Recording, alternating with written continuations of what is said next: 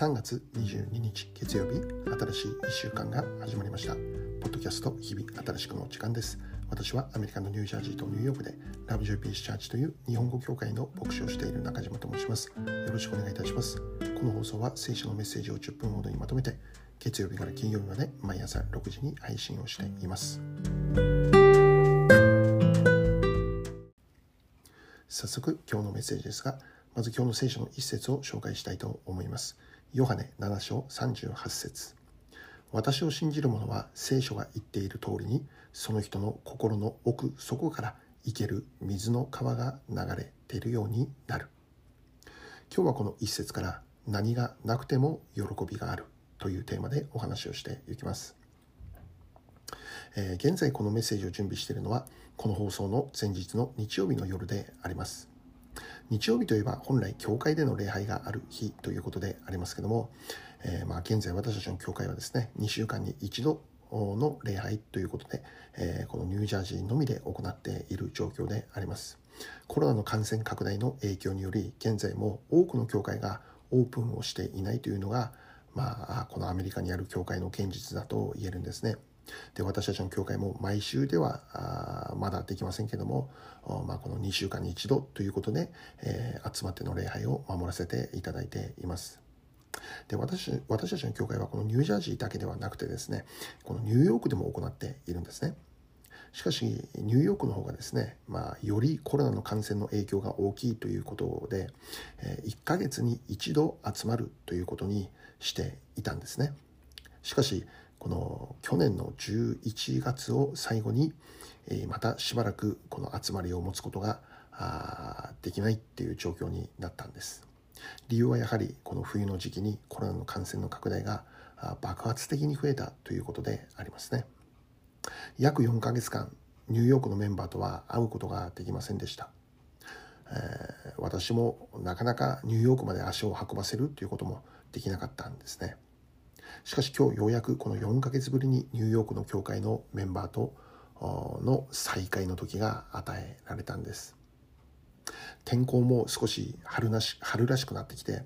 暖かくなってきたこともあって、えー、まあ、みんなでニューヨークの公園ででも集まろうかということになってですね、まあ、久々に皆さんと再会してその再会を喜ぶことができたんですね。でも実はこの直前まで私はみんなで集まっても良いものかって、え悩んでいたんですね。コロナのことももちろんありますけどもそれ以上に現在このアメリカではアジアンヘイトが叫ばれているからなんですね。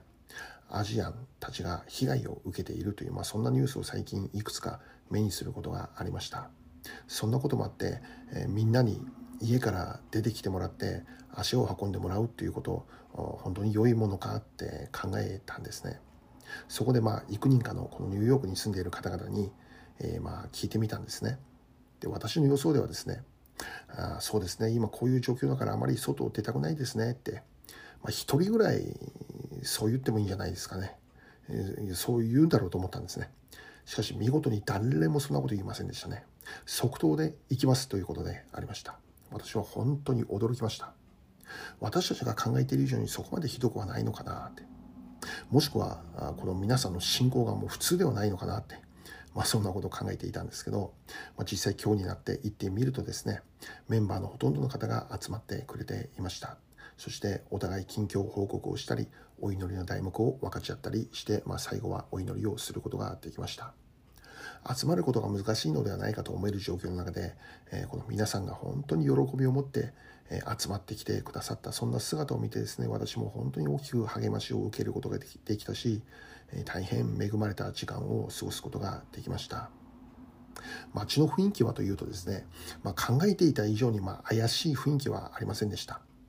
まあ、今日は暖かかったこともあってですね人手もかなりあったんですけどえー、まあ、もちろん以前のようではなく不便なこともたくさんあるんです。それでも何かこのみんなが新しく何か始めようとして一歩前に踏み出そうとしているんだなって。なんかもうみんなが新しい方向になんか向かって、えー、そこに行くためにもがいているんだなという、まあ、そんな印象を今日受けました。恐れるということは決して悪いことではありません。しかし恐れに縛られて何もできなくなってしまうということではなくて正しく恐れて今できる最善を持って一歩足を前に踏み出していく、まあ、そんなことを思わされたんですね。そういう意味でも、えー、今後再びニューヨークの集まりというもの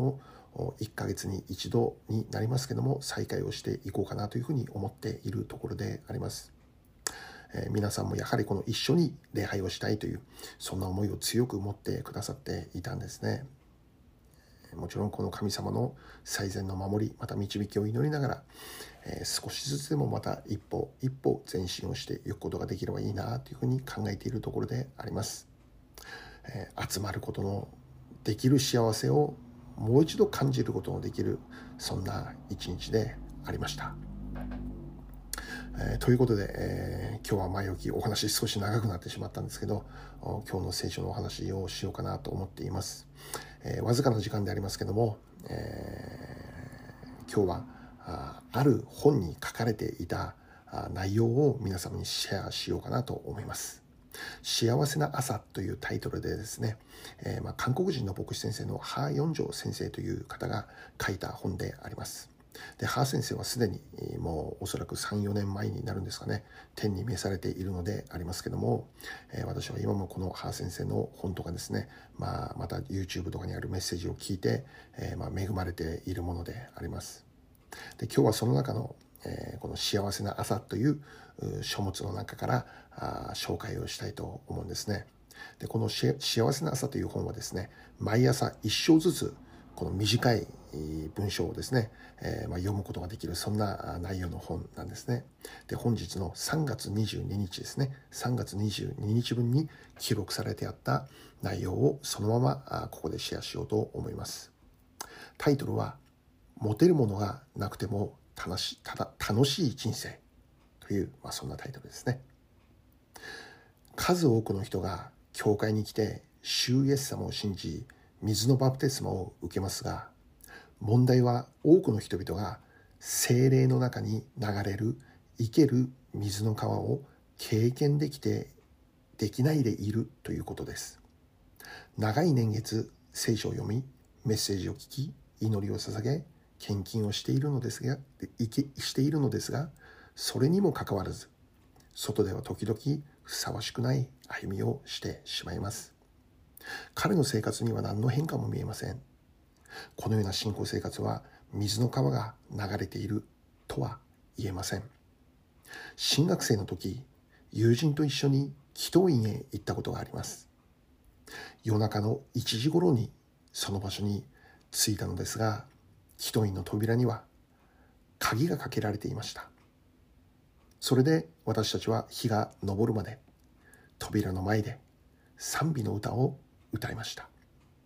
生ける水の川が満ち溢れる人は少し気が狂った人のようです。お金がなくて持てるものがなくてもそれでも喜びがあって楽しいのです。その中には命の川が流れているからです。まあここまでとなっています。これを読んで印象に残った言葉があってそれは持てるものがなくても喜びがあり楽しい。その中には命の川が流れているからだという、まあ、そんな言葉でした。そうです。もし私たちの中に精霊の川が流されているならばただそれだけで人生は喜び楽しみ幸せそう言えるそんな人生を生きることができるんだということですよね。精霊様の中で生きる時に私たちの人生の誠の喜びがある。しかし私も含めてでありますけど、多くのクリスチャンが精霊様による喜びではなく、この世にある喜びを追い求めて生きているのではないだろうかということなんですね。そうであるならば、クリスチャンとそうでない人の違いがどこにあるのだろうかという、まあ、そんなお話でありますね。イエス様を信じて生きる人は、雨でも晴れるやと賛美して生きる人であります。祈りに来たのに教会の扉が閉まっていた。それでも扉の前でめげずに賛美を捧げ、祈りを捧げて生きる人ですね。精霊様の川が流れている。そういう人の人生は持っているのか持っていないのかに関わらず、いつも喜びにあふれ、楽しみながら生きていくことができる。そういう意味で少し気が狂った人のようなのかもしれません。今日私たちは祈りましょう。精霊様で満たしてくださいと。水の川が満ち溢れるほどに私を精霊様で満たしてください。今日も一日私たちが精霊様によるこの喜びに溢れて生きることができるように願っているのであります。最後にお祈りいたします。愛する天の父なる神様、今日も私たちが精霊様に満たされて生きることができますように、乾いた心が精霊様の水、川で潤わされて行きますように、イエス・キリストの尊きお名前を通してお祈りいたします。アーメン。